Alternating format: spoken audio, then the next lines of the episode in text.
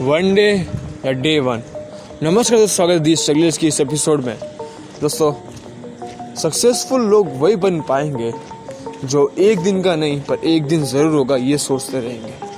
क्योंकि दोस्तों, एक दिन आप कुछ भी करने से आपको ना सक्सेसफुल कोई नहीं बना सकता। आप कभी नहीं बन पाएँगे सक्सेसफुल पर उसी एक दिन को लगातार करने से आप एक दिन ज़रूर सक्सेसफुल बन जाओगे, ये ये गारंटी है।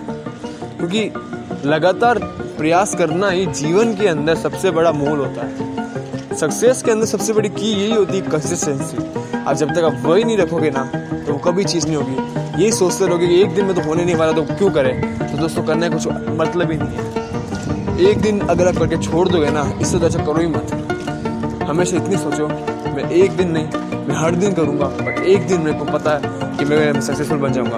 उम्मीद करता हूँ आपका एपिसोड अच्छा लगा होगा। लाइक सब्सक्राइब करना ना भूले।